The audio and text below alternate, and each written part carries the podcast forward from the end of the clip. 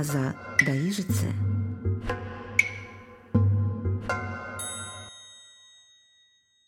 Добрый день, с вами снова я, Светлана Друговейка-Должанская, и в рамках нашего цикла бесед от Аза до Ижицы, посвященных истории русской азбуки, мы продолжаем разговор о букве Ё.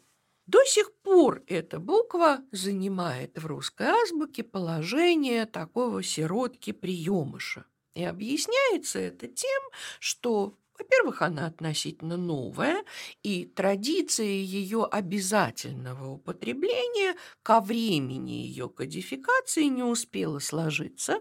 Во-вторых, долгое время, ну, до второй половины XIX века в книжном произношении существовали, как я уже говорила, разные формы одних и тех же слов, да с переходом «эво» и с непереходом. «Идет» – «идет», «рев» рев, мед, мед и так далее. Ну и вариативность произношения однокоренных слов. Мы ведь и сегодня говорим «сверла», но «сверлит», «бедра», но «набедренник». Ну, впрочем, и сама эта вариативность, конечно, подпитывается необязательностью употребления буквы «ё». В том постановлении совещания Академии наук по вопросу об упрощении русского правописания, которое было принято в мае 1917 года и которое легло в основу орфографической реформы уже 1917-1918 годов, предлагалось признать употребление буквы «ё» необязательным, хотя и желательным. А вот согласно изданным в 1956 году правилам русской орфографии и пунктуации, которые до сих пор для нас являются основными базовыми, обязательными, сказано, что буква «ё» обязательно для употребления лишь в нескольких случаях, и число их весьма и весьма ограничено. Ну, конечно, в специальных текстах, то есть букварях, учебниках, словарях, книгах, предназначенных для детей и иностранцев, в учебниках орфоэпии для указания места, да, ударения и правильного правильного произношения и, когда необходимо, предупредить неверное чтение и понимание слова. Ну, например, слово «совершенный» мы обязаны писать с буквой «ё», чтобы отличать его от «совершенный». Местоимение «все» мы обязаны писать с буквой «ё», чтобы отличать его от «все» и так далее. Кроме того, в этих же правилах сказано, что буква «ё» обязательно в тех случаях, когда нужно указать произношение малоизвестного слова, а таким словом, это я уже добавляю от себя, часто бывает имя собственное, название какой-либо местности или фамилия. И вот непоследовательность при употреблении этой буквы, конечно, может служить источником орфоэпических ошибок, то есть ошибок в произношении. Ну, нередко можно услышать «скобрезный» вместо правильного «скобрезный». Можно услышать неправильное «афера» вместо правильного афера. Можно услышать «бытие» вместо правильного «бытие» и так далее.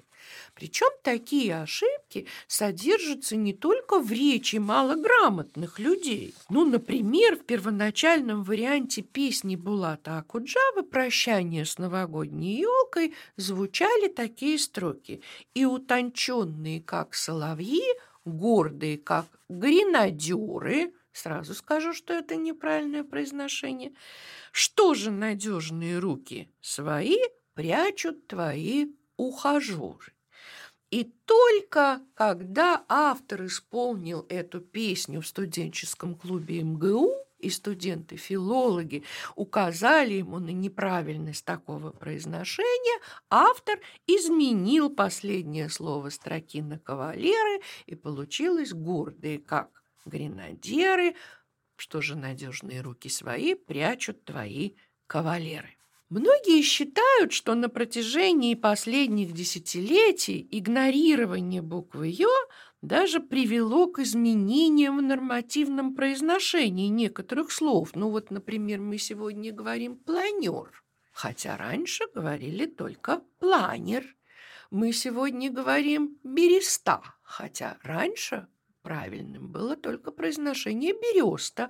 Мы сегодня говорим и «желчь», и «желчь», и желчный и желчный, хотя раньше были правильными только варианты с звуком «о». И вот возникающие в связи с употреблением буквы ее сложности послужили причиной того, что в новой редакции правил русской орфографии и пунктуации, она вышла в 2006 году, к формулировкам орфографического свода было добавлено, что настоятельно рекомендуется употреблять букву «ё» для указания правильного произношения слова, в том числе и в собственных именах, фамилиях, географических названиях, например, Коненков, Ниелова, Катрин Дынев, Дежнев, но при этом – по желанию автора или редактора любая книга может быть напечатана последовательно с буквой «Ю».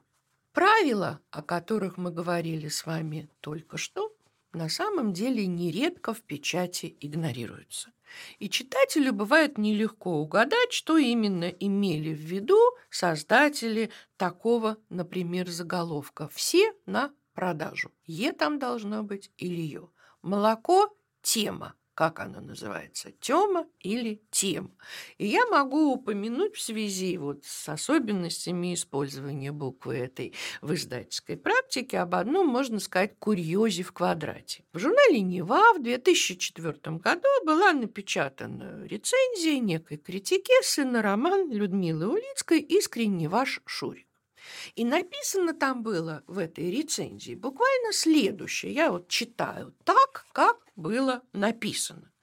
Неожиданность, чудом проникшая в этот идеально защищенный от художественной заразы текст, это его екающий диалект.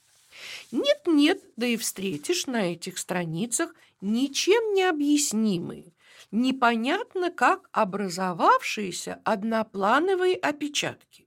Сколько бы раз не встретилось в тексте упоминание кубинца, он будет охарактеризован как темнокожий.